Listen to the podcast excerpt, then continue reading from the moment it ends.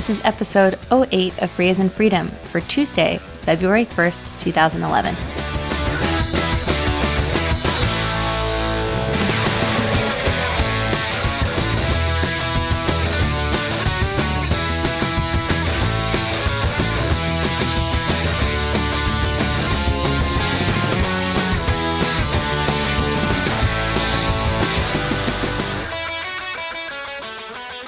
Hi, I'm Karen Sandler. And I'm Bradley Kuhn. This is Free as in Freedom. Whoa, I just moved the table and it was like one of those things where, you know, when you're sitting in a non moving car and the car next to you moves and you think the car you're in is moving? Yes. That just happened to me. It happens more on trains for me, like when there's a train going the opposite direction in particular. Yeah, but I was Well, I guess to if I'm it- not moving. I was trying to move so, because this mic thing with the people complaining about my volume changing Well, and somebody stuff. wrote in and said that the last episode was better. Well, that, I and that's why I'm appreciated it. obsessed with it now because I got to live up to this new standard that's been created of my consistent volume without a compressor thing. Well, I'm glad. Okay, well, is your volume consistent? I think my volume is generally consistent because I don't make a big deal of it and I position myself when we start and don't move. It's two minutes into the show. Do you know what your volume's at? Actually, it's probably not even two minutes. Yeah, So- probably not. So uh, we um, we actually had somebody write in, and we almost covered this topic. We were set to record to record the show, I, I was about to hit record command. and we realized that not only had we discussed the topic before, but we had dedicated an entire show to it. And not only that, but it was also episode 08.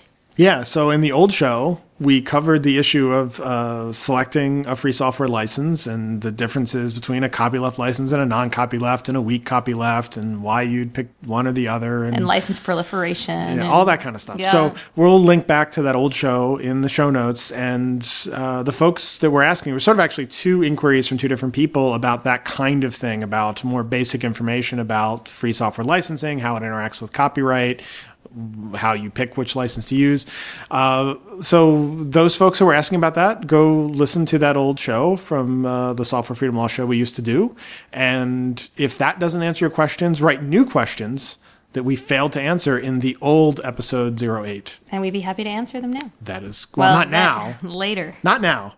If I- not now, then when? when I was growing up in Baltimore, there were two DJs. Because remember, they used to have the Radio DJs? Yeah, radio DJs.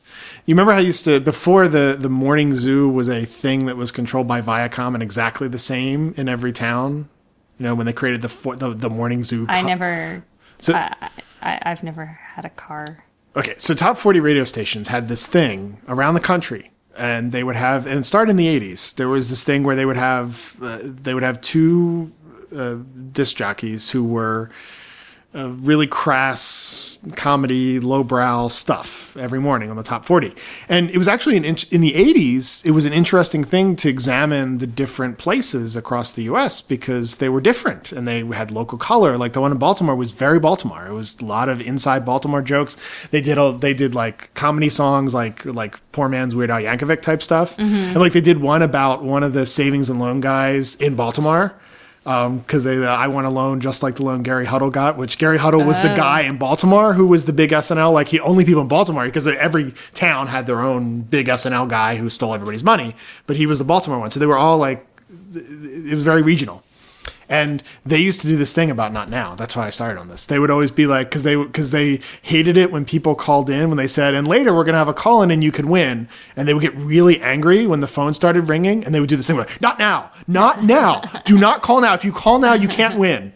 You have to call later. When we say to call, that's when you call, not now. And so when you said not now, and we're DJs, uh, sort of, or Yeah, I wonder. radio. I mean, it's it, it, we kind of lost a lot when we we lost our local well, that's that Viacom's way. fault.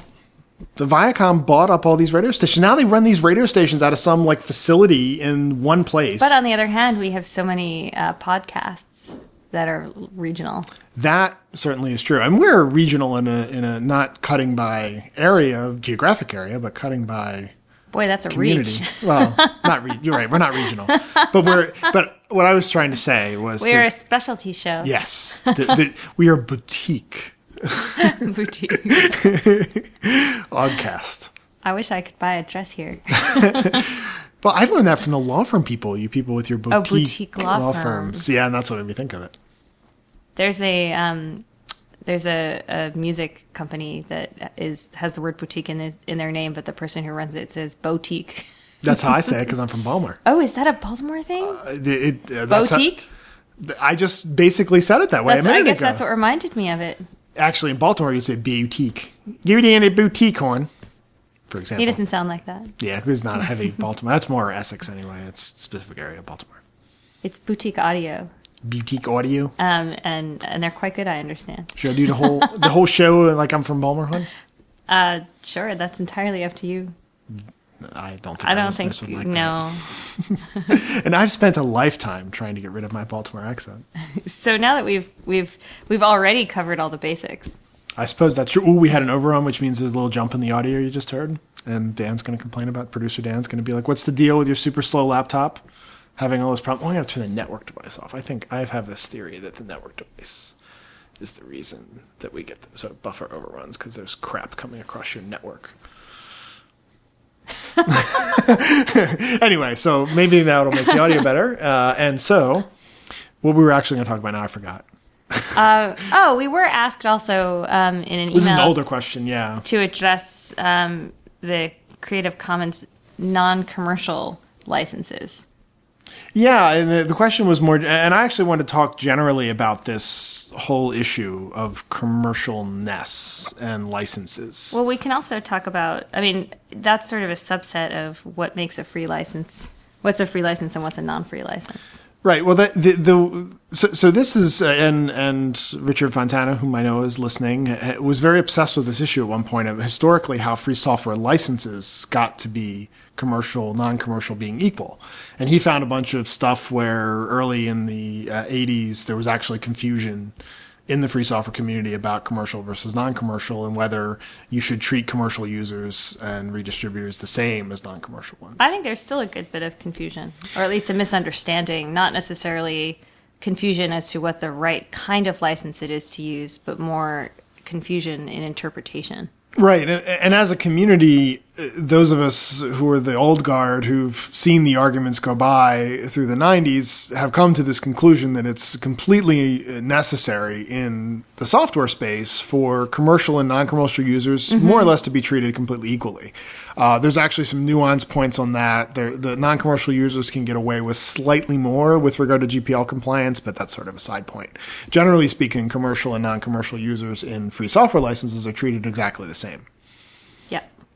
And, and redistributors and modifiers, all the thing, all the things you can do. Uh, Mm-hmm. You're because treated it's the same. because they're because it's a it's a free software license because it's a free and open source software license. So it's it's not it's a free license as opposed to a non-free software license. well, and but that's that's sort of my point is that that's how it became part of the definition. Like it, like there was a time when people, particularly Richard Stallman, was tr- was trying to decide what a free software license had had to have, and the OSI did the same thing with, with regard to an open source license. And the decision had to be made that there was this really important issue that commercial users and non-commercial users should be treated equally. Uh, that was a conclusion that got got to people got to, and by the early '90s, everybody basically agreed on that already. Right. And now I guess what I'm saying is that now it's an important part of what it means to have a free license. And and now Yeah. that's also from the free culture standpoint. Um, so a non-commercial license cannot be a free culture license. Yeah, that's an interesting outcome uh, because when the whole idea of licensing non-software works under free licenses came up, there, there was actually a lot of disagreement. Uh, and Richard Stallman was actually one of the first speakers on this because he started trying to apply some of the ideas of free software and some of the thinking to that stuff. And he actually had come to the conclusion that maybe it wasn't true in areas other than software. Well, I think what he was coming to the conclusion was not that not as to what would be true or not about whether a license was free or not, but uh, he was coming to a conclusion more about and correct me if I'm wrong because I don't know I've never talked to him about this, but a conclusion more about what is what is a suitable license. Yeah, I- and so and so Richard about uh, thirteen years ago now started giving this talk that he calls uh, "Copyright and Community in the Age of Computer Networks," and there's recordings of this online, which I'll link to uh, in the show notes. And he actually goes through quite a lot. And I actually find a, I'll try to find as old a recording of that as I can find because he, he goes through all these different types of work and, and starts to say, well, maybe non-commercial restrictions are reasonable in this type of work, like in, like in work of music or mm-hmm. movie or books. Uh, and a lot of free culture people are actually, and you talk about Nina Paley having this attitude, I, I have this very staunch belief that that those kinds of non-commercial restrictions are unacceptable. Well, it's it's certainly non-free. Yeah, well, that's So an if you're a free question. culture person, you care about free culture, and a non-free license is substandard. Yeah, yeah, and, and, and that's true in the free software space. It- Now, if you're looking to build a commons, that's maybe a different Hmm. view. see, because when I look at it, I sort of see this same argument having played out, right? It's just like 20 years delayed because people in the software world had this argument, and everybody in this free software world has come to the conclusion you have to have equal rights for commercial and non-commercial Mm-hmm. use. And I don't know if that consensus has been reached in the free culture movement, or has it? Uh, you know better. Well, than I do. just think that the free culture movement is actually it's. I mean, in my view, I think it's still being defined. I mean, it's still forming itself, and you know, I think Creative Commons has been a major force in the free culture movement. But Creative Commons is advocating for for creating a commons.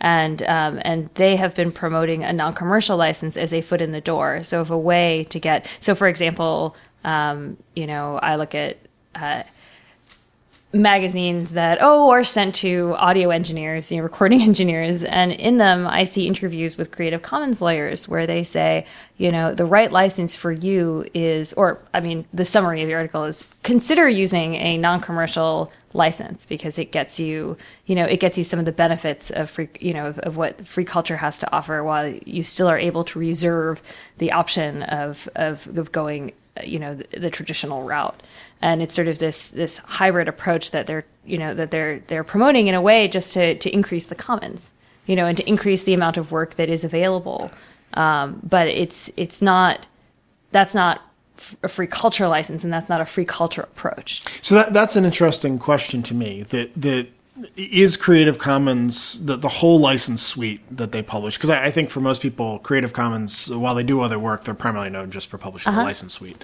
Uh, is that whole li- that whole license suite? You, I guess you're saying from your point of view as a free culture activist uh, is not they're not all free culture licenses. no and in fact um, for i guess the last year and a half or maybe longer i'm not sure the free licenses have been labeled as free culture approved that's interesting. So who who is the authority that approves that? I mean, I it, they the I need to check, but I think that the free culture approved stamp links back to freedomdefined.org. Yeah. Okay. Yeah. So and Freedom Defined uses the software ideology and applies it to um, to culture. Right. It's it's, it's strange to me, uh, especially given that that um, I, I'm pretty sure that RMS still has the positions that non-commercial licenses for non-software works are acceptable in some cases. Uh, that that they're taking his rather strict, and I'd agree that it's strict interpretation of the way free software has to be defined and applying it to free culture when he in fact doesn't agree that his strict conclusions about software ought to be applied. Well, I have to say it's uh, it's it it has been in the past pretty fun to watch arguments um, between uh, Richard and um, Nina. And free culture people, um, and especially early on, you know, I think he was a little surprised to find such, you know, strong beliefs about free culture, um, such that you know he was accused of being of, of not going far enough and and being too conservative. But um, I don't know where he is on his thinking now. I think. Well, I, I, I last saw copyright versus community. Uh, so I should point out that RMS reuses speeches a lot. So he's still giving copyright versus community in the age of computer networks. I mean, he changes it from place to place, but it's pretty much still the same stump speech, more or less. I first saw it at MIT in uh, in 2001. And I saw it, I guess, in 2009 or something. And I, I'll try to dig up. I think I dented this. It was right after Identi.ca started when, uh, when it, or it was late 2008. He spoke at uh, Cardozo Law School here in New York City, and I saw him give that speech. And at the MIT speech, I saw a bunch of people saying, "How could you possibly propose the idea that any any permission should be given to works, and then the movie industry should just decide everything and so forth. And these were MIT students who are generally very intelligent people, Yeah. basically all arguing with him that he even proposed this. That was completely insane. Proposed this, and of course, seeing this, uh, there was this large little segment of free culture people in the corner of this talk, and of course, I'm watching the audience tell him he's not going far enough, and the idea that he would even consider that That's what I'm talking non-commercial licensing could possibly be acceptable for any type of work. Yeah. Uh, it, it was just uh, to see the, the six or seven year difference between between the, that kind of audience that that audience could even exist was a surprise to me.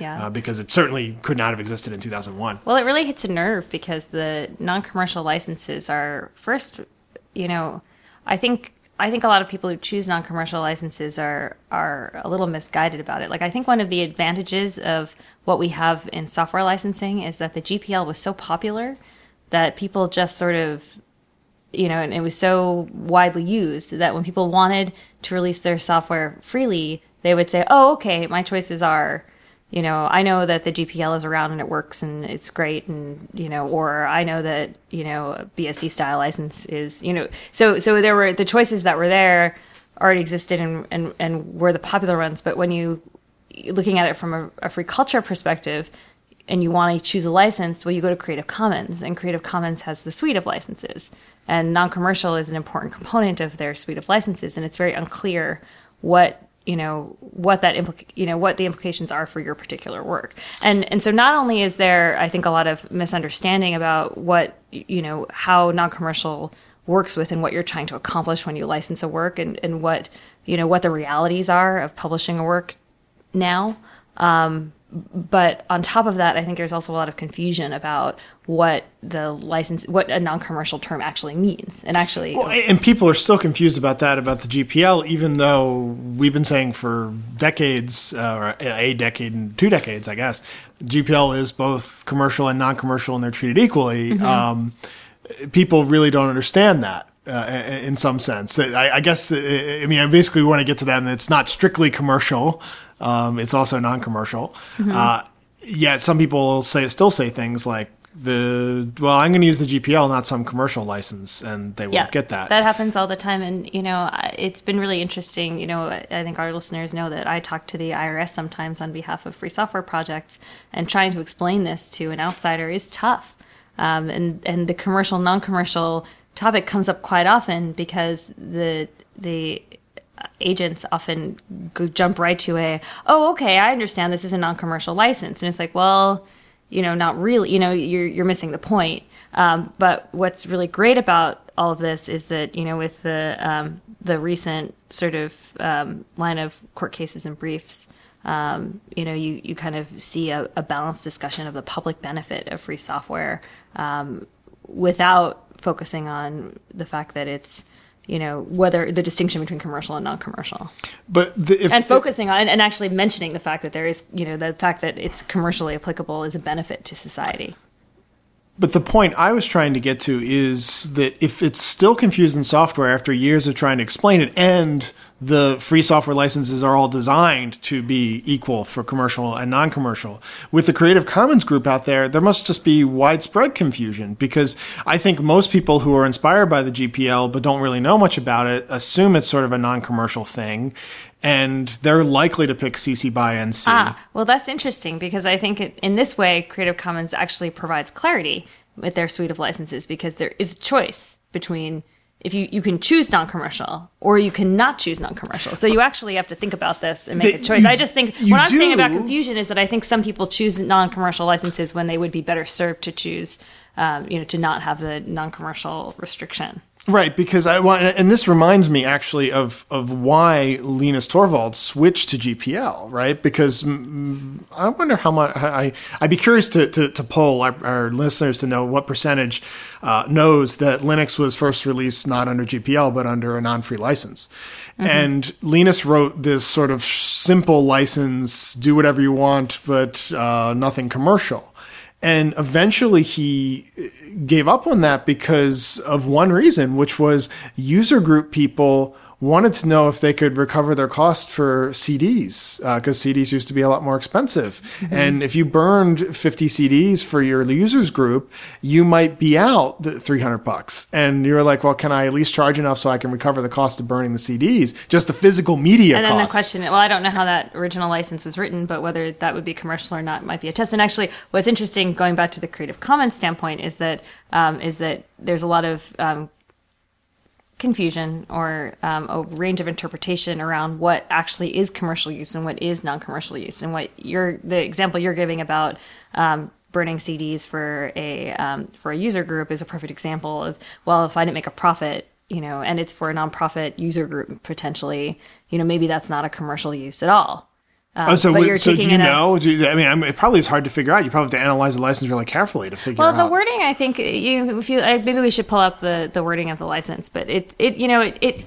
it's interesting because I think different people sometimes interpret it a little bit differently. In Creative Commons, because of this, um, oh, your network is turned off. You're yeah, it is. Pull, because remember, challenged to pulling up the license. Yeah. But um, but you know, I, I I do remember that they published a a um, an extensive study about what you know what um, I think what people think, you know, what people think um, commercial and non-commercial um, use means, and and that gets tricky in the context of like say a nonprofit that's conducting profit, you know, activities that so, will derive that they derive profit from. You know, is that commercial or non-commercial? Yeah. So we were looking at the study before, and and I and I was wondering, did, did they do? Do you know why they did? We may not know why they did this study. Did they do it because they wanted to match? They probably just wanted to find out, but was their ultimate goal maybe to try and match the non-commercial license to what people generally thought? Yeah, I don't. I think that. I mean, I, I don't. We can ask people from Creative Commons yeah. if they know what you know what what the motivation was. But this is one of the one. This has been a hotly discussed topic because of all of the you know because there is clear confusion about what um, what commercial and non-commercial means. And I seem to recall that there were specific instances um, that arose uh, with Creative Commons that caused them to delve into this more deeply. And I I know that um, that the I, or at least I, I think that the study talks about you know using those findings as as guidance for drafting future versions of the license. Yeah, I mean, I, here you could should just search because there's you know actually I bring this up when I teach the um, free culture a free culture class and we examine this provision and we talk about what we think it means and it's really interesting. Um, you know, I ask students what they you know what what kinds of uses they think would be commercial and non-commercial. And they think it's very clear. And then when we examine you know we we think about it and consider certain kinds of edge case scenarios they're really not sure. Yeah well they, they i i don't really like how they laundry list things like this. Um so, I, so I don't know what, what you're looking at. This laundry list of musical composition in in section, I guess that's uh, what 4D um, about commercial stuff. So mm-hmm. it lists this thing of it, it, um, if the performance is primarily f- intended for, directed toward commercial advantage or private monetary compensation. It, it just seems like it's a lot of work. Oh, see, I actually yeah. like the the. It's clarified. I yeah, guess, because but. it's because otherwise it would be unclear. In this way, there's a decision that's made within the license, and I think that's really important. Yeah, I mean, basically, it seems like the the, the sort of uh, key section is which for, license are you looking B, at? Non-commercial, um, by NC. The, okay. Um, you may not exercise the rights granted to you in any manner that's primarily intended for, or directed yep. toward commercial advantage or privatary monetary compensation. I, it, I mean, primarily it's tough to tough to quantify there. Yeah, I, and, and, and I mean, considered to be intended for or directed towards. It's you know, I mean, I understand. Like, I think there's good reason why it needs to be drafted somewhat vaguely. Um, but at the same time, you know, there are obvious challenges that are connected to it. Well, and, and so uh, the original question that inspired this episode was about well, where where does the borders? How do you know when it's non-commercial and when it's violating the license? And when I saw that question, I thought, well, this comes down to to the kinds of things I deal with in GPL enforcement, and I actually think that it sort of convinces me it's kind of pointless to try to use a non-commercial license and here's why because the amount of effort that i expend trying to get people to comply with the GPL, which has commercial permissions as it is, right? Just to get them to do the things that they're required to do when they commercially distribute. The idea of going around and trying to stop people who are who are doing that, and then trying to argue this oh, primarily. See, I don't think so them. at all because I think that what it's tra- what the and the reason why the way that it's drafted is successful is because that certain instances, which are the ones that the um, that the authors or creators will want to stop are so clear. So, for example, if you know if a publishing company uses a photograph that was published under a non-commercial license in an ad, that's clearly you know an ad for a product. That's clearly a commercial use. And that would be the kind of thing that someone who licensed their photo under a non-commercial And license when they would say want. fine, sue me, what happens, right?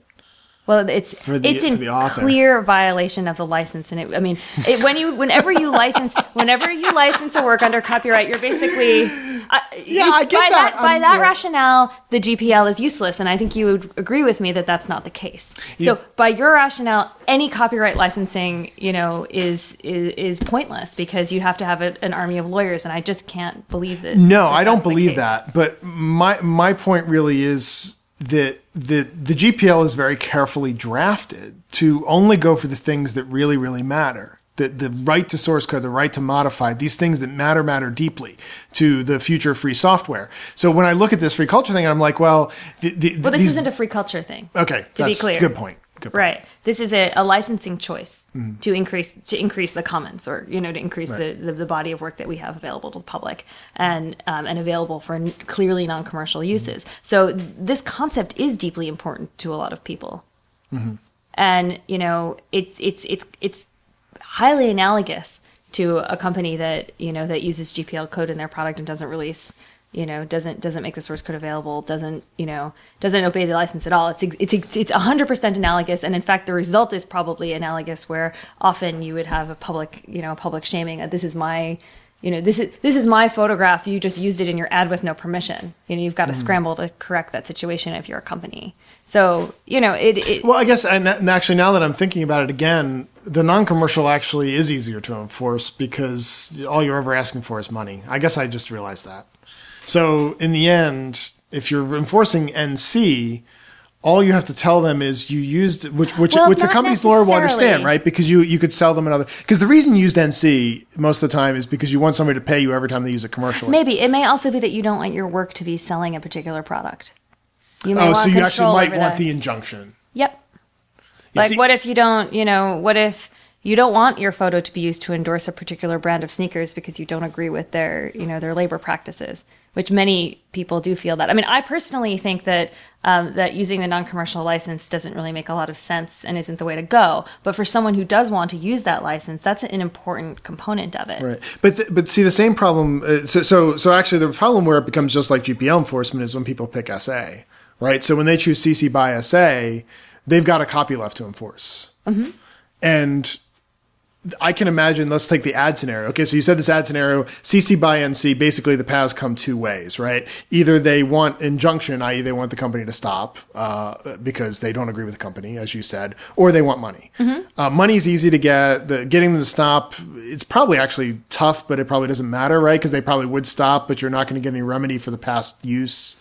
More or may, and maybe you'll end Well, up you might. You I know, have to end up taking money for that because there might be um, because you There's also, I mean, it's very, it's like a, you know, in some ways, it's it's it's easier to because there's a we have a kind of a cultural gut connection to art and artists and media Yeah. in a way that we don't necessarily that the public doesn't necessarily have to software. Yeah, when it's e- also easier to pull an ad than it is to pull software. I mean, right? Yeah. You can pull an ad with three phone calls as far as future publications of that ad. Yeah, You, you call you call the networks that are playing it. If it's a TV ad, you call the magazines, right? And then On the other done. hand, you might be you might have incorporated the art into some larger work or larger project.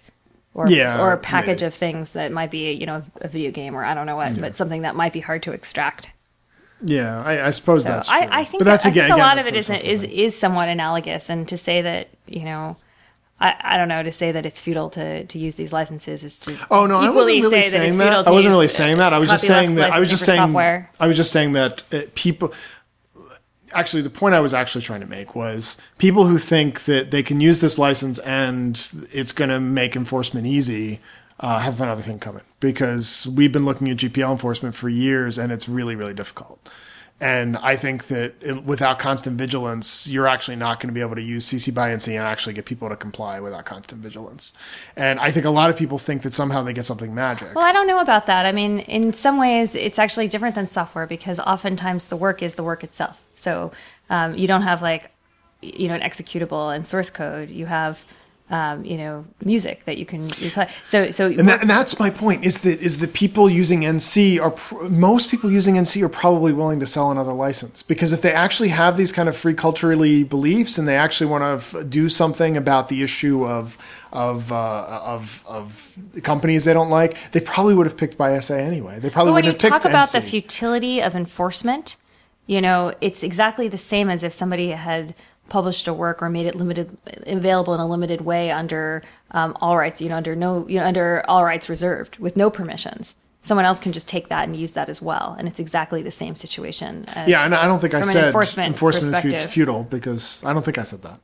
Well, you said using these licenses is if people think they're going to be able to use these licenses and rely on the non-commercial provision, they have another thing coming. But that rationale is exactly the same as saying if people think they can release their work under, uh, you know, publish their work in a limited way under an all rights reserved, that you know that they haven't, you know, that there's no reason why anyone will will you know will respect those licenses either or the lack of license.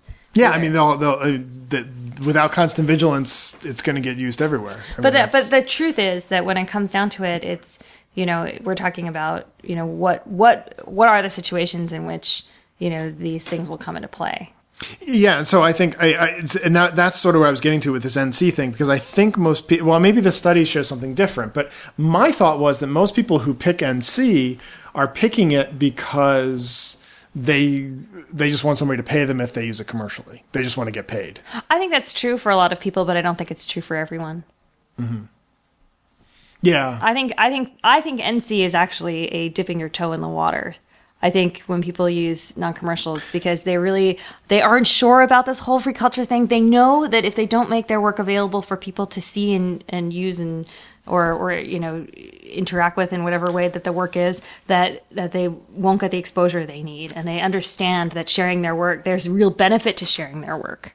and if it is toe dipping, then they're never going to do enforcement anyway, right? They're never going to enforce the NC clause if what they're actually doing is on their way to SA, right? They're on their way to SA. They stopped at NC. They they spent a couple years releasing their works under NC, but they really were somebody who believed in free culture in the end. So they're going to by the three years from now they're going to be doing SA anyway, and they're never going to actually enforce the non-commercial clause. Well, I don't. I actually don't know that that's true because I think that I I don't think that that's true necessarily because I think some people choose the free culture licenses is advertising for um, for restrictive licensed works, so sort of for commissioned works or um, you know custom works, and they use it for exposure. So um, you know where they they maybe would release under a um, a truly free license when they're getting their you know when they're just testing the waters they use a non-commercial. And that if someone were to use that work in a clearly commercial way they would most likely enforce Yeah, I mean, if, uh, again, I think if it was a if it was a big one with lots of where there was lots of money involved and they really knew about it, I think small ones they probably wouldn't bother. They probably wouldn't police it. yeah i don't i don't know i mean you know we see all we see people all across the free software world interested in enforcing their license when it's violated whether you know for a lot of different Yeah, I mean, I- a lot of there are not many people doing free software and license artists enforcement, often unfortunately. feel, our artists often feel a moral connection to their work, which is I think where, I think where the whole moral rights as well. Yeah, but uh, yeah, I, I think that I, I I'm, I'm just wondering because the number of, of programmers who have time and inclination to do enforcement, there's just not that many. I mean, you look at how many people doing GPL enforcement in the world, and, and there's less than ten on a regular basis. Um, so I would guess that that's probably true in the Creative Commons world. There's less than ten people bothering to actually do enforcement. I don't know about that. I mean, I think that uh, in some ways the the licensing of these works is somewhat new. Mm-hmm. So you know, we haven't. I think we we haven't really seen the maturation of Mm-hmm. the use of these works and the enforcement that might come along with it for violations. Mm-hmm. I haven't talked to anyone at Creative Commons about this stuff, so it might be interesting to to ask them. Yeah, I mean, and and I had Mike Linksvayer on once, but it was a while. Yeah, I know it's true. Um, yeah, and I've, I, I mean, I've had my CC license violated and a few times, and it's mainly been reminders messages that I've had to send. So I, I mean, the, the classic example I get is is is somebody doing a translation of one of my blog posts. I get that a lot, and then they write back to me and they didn't comply, and I have to go back and forth with them for a while. Um, Uh, and they're good intention violators, right? I mean, they're just doing a translation of my blog post, but they forget to put the notice in and that sort of thing. And I have a couple that I haven't even followed up on, uh, people who had translations, and a lot of times their English is not great, uh, right? Because they're doing translations, so they're they're better in the other language than in English, and getting them to actually comply with SA is a lot of work. Well, but it's actually what's interesting is that a violation in this instance is, is I guess as I was saying before, is it's different than a software violation where you might not make the source code available at all. Here, there's no underlying source for the work. So there's the, the text and that's available. So what you often have in that instance is an error of notification, which is important and should be corrected.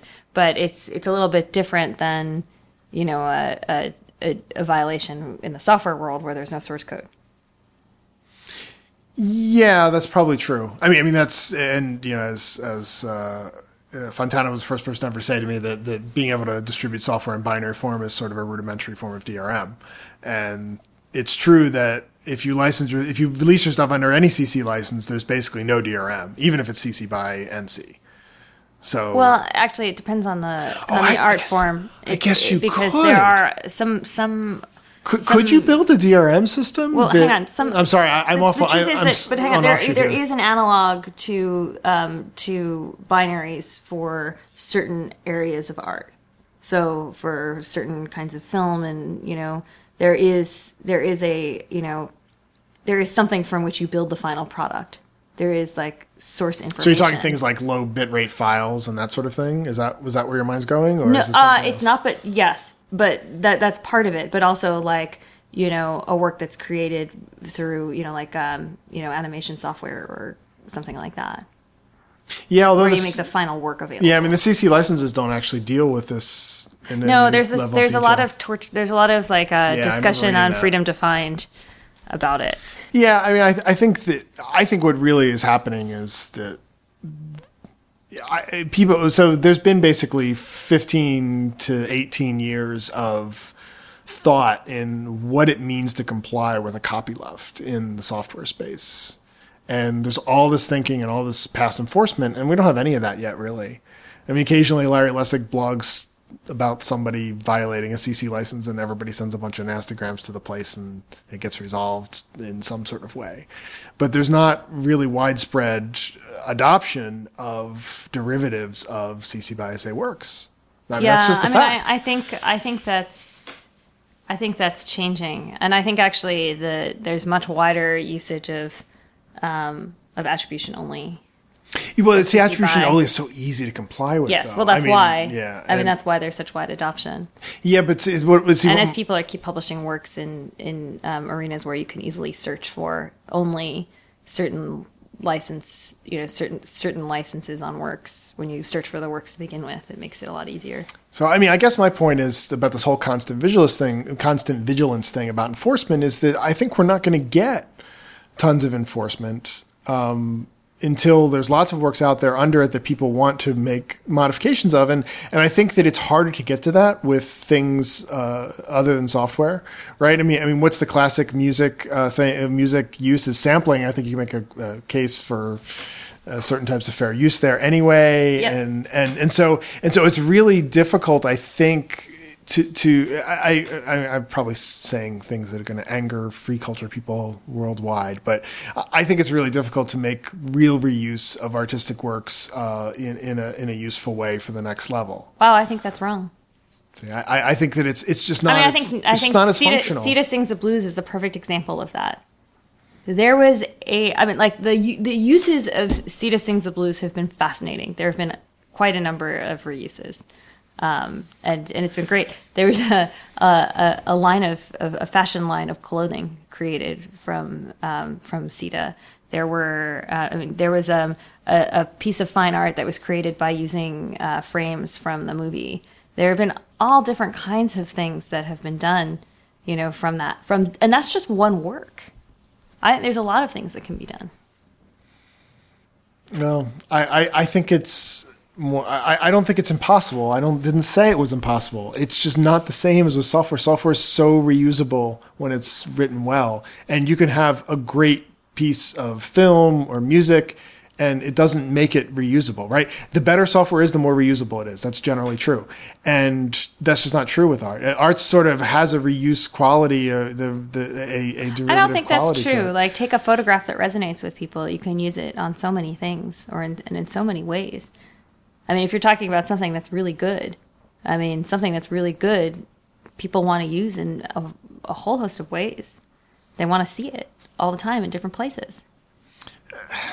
So, so I mean, I think it. so. They So the wanna- first thing that my mind goes to is is the Family Guy obsession with shot for shot remakes of thing, which falls completely under parody exception, right? So they they already already because they are actually parodying the work, but that's not. I mean, Yeah.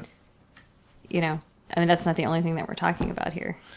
Yeah, but but the thing is, is the places where I think that gets reuse, the, the reuse happens. It's it's often it's often already permitted, right? Well, I don't. I don't actually think that that's true. It's it's under fair use. It's when that. I mean, I want to argue for a broad interpretation of the fair use safe harbor. So hmm. I just want to say that I don't. Yeah. want anyone to misinterpret. But I think that there have been cases that have shown that if if the use, for example, if you're relying on parody, if it's not actually parodying the work itself, but merely using, for example, in a song, which is what the case is, but um, you know, using the, the tune of the song and changing the lyrics to something else. If it's not actually parody, and and even though those words might be a parody of something else, if it's not parodying the song, you don't get fair use protection. There, I mean, I, I think that the the reason why the Family Guy works is that it, in so often, so much of the time, is they're actually parodying the work itself, because that's sort of the whole Thing. That's true. but I. I I think that I think because your focus is software and not um, art and music and, and other areas of culture, you're not as I don't I, don't want to insult you, Bradley, but you're not you're not you're not as focused on on these areas of reuse. I suppose that's true. I just don't see it that often. I guess in in most types of, of works, right? I, I, I guess I just don't. Well, this is part of the reason why it's so easy to argue that um, that that in the free culture world that you want to you want to license your work as freely as possible. You want to use you want to, to have as much Here's another thing. because because usually it's if if you it's going to be used commercially, chances are whatever company is using it will want it to be customized in some way, and then it's a new work, Mm-hmm. And- not and- a derivative work. They'll want the artist who. and I guess to- there's not as many crackdowns in the t- so there's crackdowns on on literal copying, right? So you see things like the MPAA cracking down on literal copying. Yep. But when people actually want to make derivatives, like the whole fan fiction world, right? The, the crackdowns in the fan fiction world exist, but Yep. they're they're minimal compared to um, compared to what it could be, right? Because because Paramount could come against Star Trek fan fiction and just destroy it, right? If they really wanted to, but they they, they look Well, the other way they- lot. well, they're also shoot, would be shooting themselves in the foot because Right. fan fiction. I mean, the fan fiction supports the overall. and you look at somebody like J.K. Rowling, who's who's actually gotten really heavy Yeah. um, criticism for being such a copyright monger. Uh-huh. But on the other side, there's tons of Harry Potter fan fiction out there that's that's let go, right? That's just out there, and people. Well, I think what Bradley's referring to is the lexicon, and that was. well, no, a- lexicon I wasn't referring to. Actually, I was specifically not referring Oh, oh, to you were lexicon. not referring to lexicon was very different in No, the well, sense that well, what I'm, I'm drawing yeah. a distinction between the lexicon and Right, the other yeah. fan fiction that you're saying is not pursued. Right. Yeah, Yeah. And and and the lexicon was and the lexicon was permitted to that. The funny part about the lexicon, uh, this is way off topic, but the funniest part about the lexicon is that it was it was tacitly permitted. J.K. Rowling even was quoted saying she used it um, in preparing the final books to, to as a resource, and it was encouraged. And the people who ran the lexicon got leaks from her, and she gave them leaks and all this stuff. And it wasn't until basically they basically she was giving a CC by N, uh, by NC license de facto because it is when Because they it's only when he when, when he went for, for well he went yeah. he basically he basically was in discussions with her publisher and another publisher another publisher offered real money um, like bigger money faster and he wanted fast money and the guy basically got a huge ego problem this guy um, this guy is like was, was a, this huge famous person in the fandom community and his ego got too big and he thought he could just get away with whatever he wanted to do he didn't Oh, I heard to check other it, you know. accounts of it, but okay. I, I'm, I'm sure my accounts of it are correct. Okay. Basically, if he hadn't have, have had the ego that he did and the desire to to basically have that level of of notoriety and try to make money from it fast, um, he probably could have worked something out, but he made a lot of mistakes in just trying to go off and do it without really talking. So the thing is, is it is is it was basically a CC by NC license with, uh, not formally, but uh, de facto. If you want to listen to a whole discussion about the legal issues behind the Harry Potter lexicon um, case, um, you can. The IP Colloquium recorded a, a whole um, a whole discussion about you know whether whether such things and whether fan fiction generally should be um, should be part of fair use. Yeah, I mean, the, the interesting thing is lexicon specifically, not fan fiction, right? That's the whole point, Right. Of it. That it was trying to actually be completely accurate to her world. It was basically trying to be uh, for Star Trek people. It's out to me again as my Star Trek. It was basically trying to be memory alpha, which, by the way, is totally permitted by Star by, by Paramount, right? so it was trying to just basically be a cataloging of all the facts in an organized wiki type fashion. Um, although the guy didn't know anything about wiki, so he was using like Dreamweaver, which was weird in the age of wikis. But um, anyway, um, it, it, it was trying to be the memory alpha of Harry Potter, um, and and it was permitted to be such, just like memory alpha is allowed. So anyway, so I, I didn't mean I, I'm sorry to get off topic. No, like no, that, it's fine. I mean, they're all really interesting topics, and there is a real tension between, you know, um, or, or or there is real overlap between what's permitted by fair use and what what free cultural licensing is trying to accomplish. Um, you know, I mean, I would say that um, the fair use safe harbor isn't good enough, and you know, licensing helps solve problems that um, you know that where there's a, lot of there's a real lack of clarity and um, a real you know problematic attitude about copyright generally. Right. So I want to wrap up by saying that the, the question that the guy was kind of asking who wrote to us was, how do you know like when's commercial, non-commercial? How do you know Ah. when it's SA? And, and and the answer is, I think we won't know until the licenses are more widely adopted and interpreted more. That's my view. I think that's true, and you know, and and uh, probably looking at the Creative Commons study would be an interesting thing to do if you know for that question because it it talks about the ambiguity and the the way that different people interpret um, and different groups of people that they studied interpret the non-commercial license. Yep. They have to catch up to GPL. They've got 20 years. Well, behind. the GPL happily has no non-commercial provision. Yeah, but the, there's the interpretations of, of the copyleft have been complicated. And the same, he asked the same question about SA as he did about NC. Like, how do we understand it? You know, and so we don't know. No one knows yet. Well, I don't know. Okay. I guess that's your computer saying overrun, and I think we have. well, that was from a long time ago. That's some some. There's some skip that Dan, producer Dan's going to complain about. Oh, So sorry, there's four Dan. of them. So, oh well. Thanks for listening. I need a faster computer. If I guess I should ask for donations for a faster computer to record this. No, No, I shouldn't ask No, for you shouldn't. Yeah. that's- No, thank you bad. for listening to us. Yeah, don't send me donations for a computer. I was kidding. Goodbye. Bye.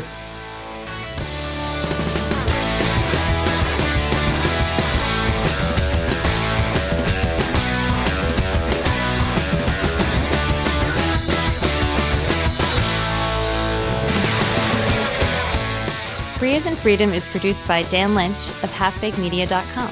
Thanks to Mike Tarantino for our theme music. Free as in Freedom is licensed under the Creative Commons Attribution Share Alike 3.0 Unported license. Please provide any feedback to oggcast at faif.us.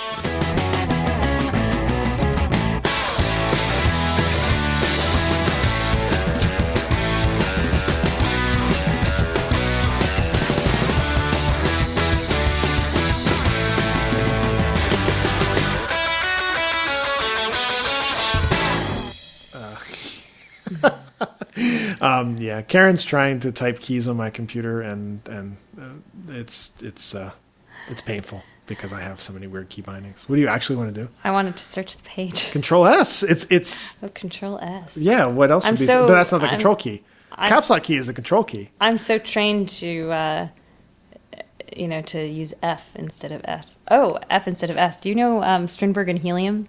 No, but F and S helium. F and S. yeah. Well, people said we shouldn't do all this prep work, and now we're sort of showing. Yeah, we didn't. We didn't decide what we were. search again. We we didn't decide what we were going to. Um, This is the part of the show where Karen show. learns Emacs keys. Well, it's funny. I forget them right after I I learn them. Yeah. Well, Control S is always search, of course. Well, what about slash? Well, you didn't try to hit slash. I noticed you tried to hit Control F. Well, that's because it's a browser. and you actually hit Meta F because my control is a Meta. Actually, my mm. control is Mod two. The thing that's labeled as Control on this keyboard is Mod two. okay. So yeah, people. A fur trapper who was strictly from commercial.